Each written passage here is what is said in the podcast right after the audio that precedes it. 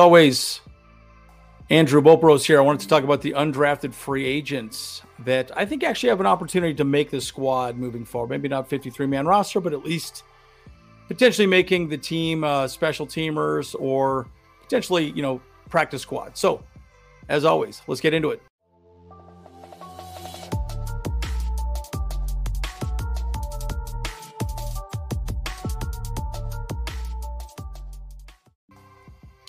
Okay, Andrew Bolt Bros, as always, like and subscribe if you do enjoy the content. Uh, and let's get into talking a little bit about our undrafted free agents, right? I think this is a really cool com, you know, conversation point. I know I love talking about undrafted free agents, what we are, what we aren't.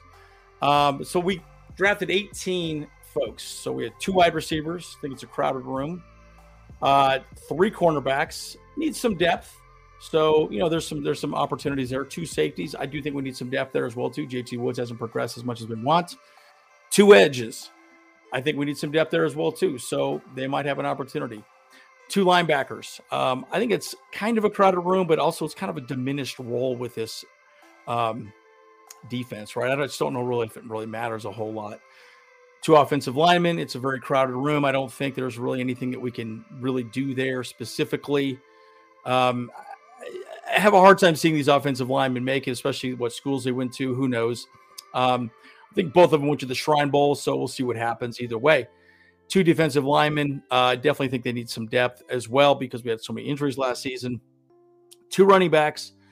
I think it's a bit of a crowded room, but the problem is, you know, again, we don't know what we see with Isaiah Spiller, um, Josh Kelley, Who knows, right? And we do have one tight end that we also picked up as well um, as an undrafted free agent. So I'm setting the tone as to why I think some of these players actually may or may may not make the squad moving forward.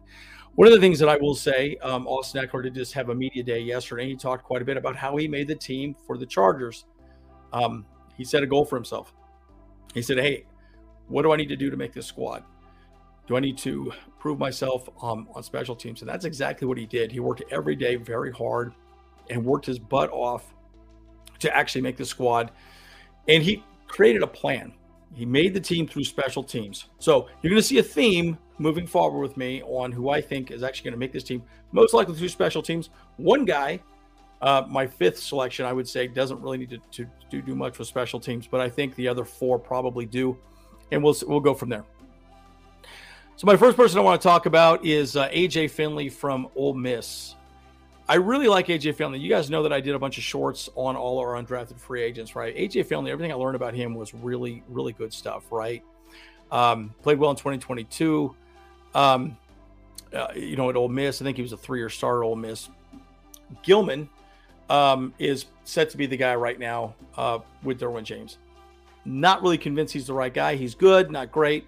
Um, and then JT Woods, quite frankly, hasn't been physical enough and hasn't done a whole lot really to prove that he's really a good guy for him. So, like I said, as far as safety is concerned, AJ Finley could be the guy. He could be a guy that could, you know, maybe get a spot in special teams moving forward. One of the things that I will also say too, Ja'Sir Taylor right now is set to be our slot corner, right? He's very good at special teams. So what I think it might happen most likely is someone like AJ Finley could step up and be that guy on special teams and then eventually work himself into a safety position moving forward, get some snaps, injuries, so on, so forth. But I do think Finley is a solid um, addition to the group because of his range, his instincts, his ball skills. He had eight interceptions at Ole Miss. SEC, they don't mess around. They're very good football players over there, but his ball covering skills are superb, right? He's also good as a run defender. One of the things I would say too is Asante Samuel Jr. is not great at run defending. You know, he's not that physical, but but you know, uh, AJ Finley has done a really good job. And also, I really do believe, you know, Gilman is okay at run defending, but not great. So again, I could see him getting a spot for depth. I think Lowe still is probably the guy. Um, at least as it stands now, of course, we go out and pick up a John Johnson. The conversation completely changes at that point. But it's one of those things to think about, you know. And again, we've lacked back end run defense. Nas was not good last season at all. I mean, he was actually pretty bad, in my opinion, as far as run defending. Probably a big reason why he's no longer here uh, moving forward. Another guy that I think could also be a guy because of low or, uh, or pardon me, low.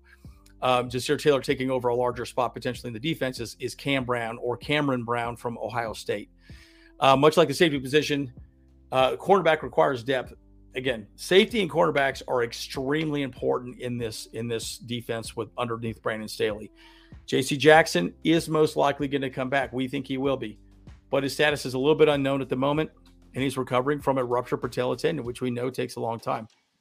I do think he'll be back, but you know, Asante Samuel Jr., as we talked about, ASJ, great in coverage, but a liability against the run. So this Cam Brown and AJ Finley could be bigger bodies we could bring in for just run specific plays, an opportunity to potentially, you know, uh, you know, be a little more aggressive on the line, right? And I think that's a big reason, you know, what they need to do. And again, you got to remember, Deane Leonard and um, Ja'Sir Taylor were very good at special teams, right? So if if if Cam Brown and AJ Finley could do well in special teams, earn a spot in special teams, or add value to special teams somehow, they could slowly build their way into this roster moving forward. But biggest knock against Cam Brown, by the way, he was a four-star recruit out of high school, has plenty of talent. He battled through a ton of injuries at Ohio State. Um, you know, he was on the field, he did great, but again, he had a hard time staying on the field. But has great talent, knows what he's doing, great, you know, eye for the ball, had some decent amounts of interceptions. Great size, great strength. They're both around six foot tall, about 220 pounds or 210 pounds, I should say. And they can thrive in man or zone coverage. And he's very good at run support. So, again, I really do think that Cam Brown is a guy that if he can do well in special teams and show what he can do moving forward, he'll do very good. Now, the other conversation that I wanted to bring up is we lost um, Troy Reeder. Now, Troy Reeder's a linebacker, and everyone says, well, Troy Reeder wasn't that great as a linebacker. Well, no, he wasn't really there for being a linebacker. He was there really for being more of a depth player for special teams. He was very, very good at special teams. And you got to remember, we had some of the best pass coverage in the league last season in special teams. So I'm going to bring up two guys that are undrafted free agent room that I think could potentially step into that role. Um, largely because I think they're freak athletes. They, they've they've proven that they have talent, but probably aren't ready to start in day one of any way, shape, or form. They definitely need some more coaching, some more mentoring to really, you know, uh, get there, right? So one of the guys that I want to talk about is is Brevin Allen from Campbell, right? Campbell Campbell's, right? Hilarious name. He went to the Shrine Bowl where the Chargers had a large presence of uh, recruits, and so I think he really turned a bunch of heads there. Um, you know, at the Shrine Bowl. Also, Jordan McFadden went there. We drafted him, obviously, offensive line. Another reason why I do think offensive lineman, this undrafted free agent class, probably doesn't have a shot. Jordan McFadden looks very good, and we have a lot of depth. Scott Matlock also went to the Shrine Bowl, did very well at the Shrine Bowl. Um, but again, you know, Brevin Allen had his best season in 2021. Uh, he had 11 sacks, 26 hurries, and again, you know, very low division, right? I think it's Division One, maybe. I mean, I'm not even sure where Campbell is specifically, right? But the reason why the Chargers grabbed him, and I promise you this is exactly why. He actually did very well in the Shrine Bowl, but secondarily, he's a member of Bruce Feldman's freak list thanks to his combination of speed and strength. The guy's a bit of a freak athlete, right? And he likes to say he's an athlete more than a player, right? Now, let me just be very clear about something. The person that likes to say that on our team is Gerald Everett, right? Our tight end. He says, Oh, I'm an athlete. I'm an athlete. I'm not really a tight end there's something to be said about that, right? So this guy has a lot of speed, a lot of strength. It will be interesting to see if he can perform in special teams and then carve out a, a role for him on this team. I think it could happen. I mean, this guy, you know, is very big, very strong, you know, and he'll have much better coaching around him. He could do a whole lot. Like, you know, his pass rushing um, is still developing. Um, a lot of people just are calling him an untouched ball of clay, which I think is kind of a funny, you know, example of who he is. But it just goes to show you that the guy can do some things very well. He has all the traits. We just need to give him the talent so he can actually go out and succeed into a specific role in the NFL, right? And it's a big part of what the coaching staff does, right? The coaching staff is a lot better here. Now, another guy that I also say, since Troy Reeder's gone, and I talked about this on our live on Saturday, Andrew Farmer from Lane College, right? I think Andrew Farmer is another guy that actually I think can can step in. Now you got to remember, okay, Brevin Allen and Andrew Farmer both edge rushers. Okay, y'all know the injury situation with Joey Bosa, Khalil Mack. We have Tuli. Tuli's 20 years old. We don't know what's going to happen. Rump Shaker, who knows? I don't know that he's really the right guy moving forward, but Andrew Farmer at least has all the talent. Very similar to Brevin Allen, a lot of speed, a lot of talent. I think they're both right around the same size, like 6'3, 6'4, 250, 260. They're quick. Farmer is an athletic freak, ran a blazing 4.72 in the 40 yard dash. Now, again, you say, well, that's not too quick. Well, he's an edge rusher. Edge rushers aren't wide receivers or speed people, right? Those are, you know, four threes. Well, it's four threes extremely fast, but you know, four fives.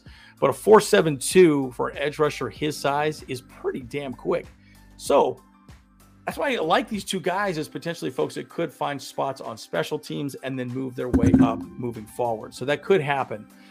Um, Farmer um, at uh, Lane College recorded roughly 18 sacks in his final two campaigns um, as I, I, believe they were called the Dragons, you know, at Lane College. But he can also, you know, a lot of people like him for his run stopping. He sets the edge very well.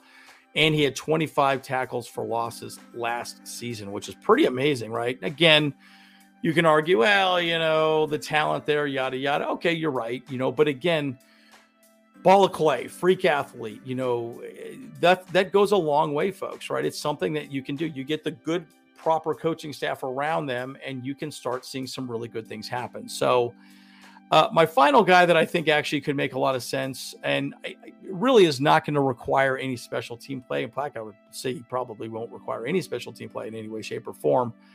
Is our board Jerrod Clark right now? I tell you, um, the, the man is all butt and gut, right? Again, a lot of people had him at fifth, sixth, seventh round, right? They thought he was going to be drafted. I know he's a little frustrated, you know, but at the end of the day, it is one of those situations where, bottom line, I think he showed up at camp uh, or the combine a little heavier than expected, right? I think a lot of people said, oh, he's six foot three, 334 pounds. He probably weighed in more like 350, right? He came in pretty heavy, came in pretty heavy. So the argument is as well, man, can this guy, you know, keep weight off, right? I mean, is he really that guy, right? And so, okay. Um, but again, what does he do well? He's a nose tackle, right? Austin Johnson got hurt. Tito Ogbonnia got hurt. Damn near everyone on our defensive line got hurt last season, right? You know, and, and again, Austin's still not back. Tito's still not back, right? So why did he take snaps with the first round in OTAs? Well, it's largely because there wasn't a lot of options, right? He was pretty much the guy that had to be in there. So he's getting a lot of good looks, right? And and that goes a long way, folks, right? The fact that he's out there having the ability to get as many snaps as possible is very important, understanding the defense. Now, again, camp is starting today. This is mini camp, it's mandatory. We are installing the offense and defense. Now, the offense probably will not be fully installed at this point. They're probably looking okay, we're going to be running a lot of 11 personnel, a lot of 12 personnel, giving people an idea of what they're doing. They'll have variations um, of formations beyond that. But this is really when the offense and defenses are starting to really start coming together specifically. But again, you know, Clark being pegged as a later round pick in the draft and fell all the way to undrafted was a good pickup for the Chargers. Probably the best pickup, I would say, because he fills a need that we have. He's very good at stopping the run, being that, you know, big body that he is. He is explosive, he's quick, and has a lot more speed and size and generates impressive power to get into the backfield. So, again, I would say a day one starter. But for a depth piece, I think he definitely could be, you know, that guy. He'd be a nice run booster, run defense, come in for very specific plays, maybe jumbo sets, yada yada.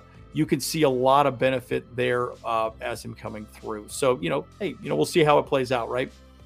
Um, a few honorable mentions, and then I'll wrap up the video. Uh, you guys know, you guys noticed Pokey Wilson was actually the thumbnail here. I think Pokey Wilson would be sixth on my list on this. I think that he actually could be somebody that probably could make the squad. Very explosive, very tall. I think he's six foot, 185, explosive. He's very good downfield threat guy. I think he could, if he does well in special teams, maybe he becomes a gunner. Maybe he's one of the guys that takes over Ja'Sir Taylor's position, so on and so forth.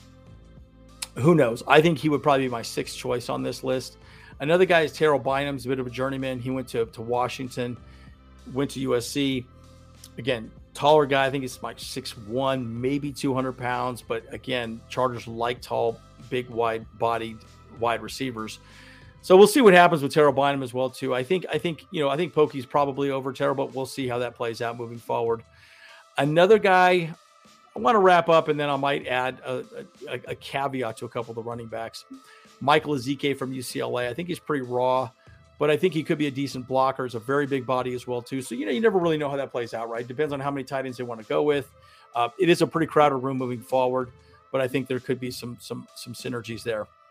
Um, and then you got Elijah Dotson from Northern Colorado, and then Tyler Hoosman from Northern Northern Dakota or North Dakota. Look, I just don't know that these guys really have a spot, largely because I think the running back room is fairly crowded, right? You got, you know, Josh Kelley, Austin Ekeler's back. Um, but they need to show something, right? I think they'll probably get a good look at them, right? You know, they, they, they you know, they could do something special teams, much like, you know, uh, our boy Austin Ekeler did. Some good things could potentially happen moving forward with these guys. But again, they need to prove themselves through special teams. Um, and, you know, we'll see how it plays out moving forward. So, again, guys, I don't want this video to be too long, but this is just my general thoughts. What do you guys think? Does this make sense? Agree, disagree with me? Um, you know, is there some people on the list that I left off that you like on our undrafted free agent list? And tell me why. You know, let's have a discussion as to why, you know, you like them over some of the people that I chose. Um, as always, guys, like and subscribe if you do enjoy the content. Andrew Bolt Bros. See you guys in the next one.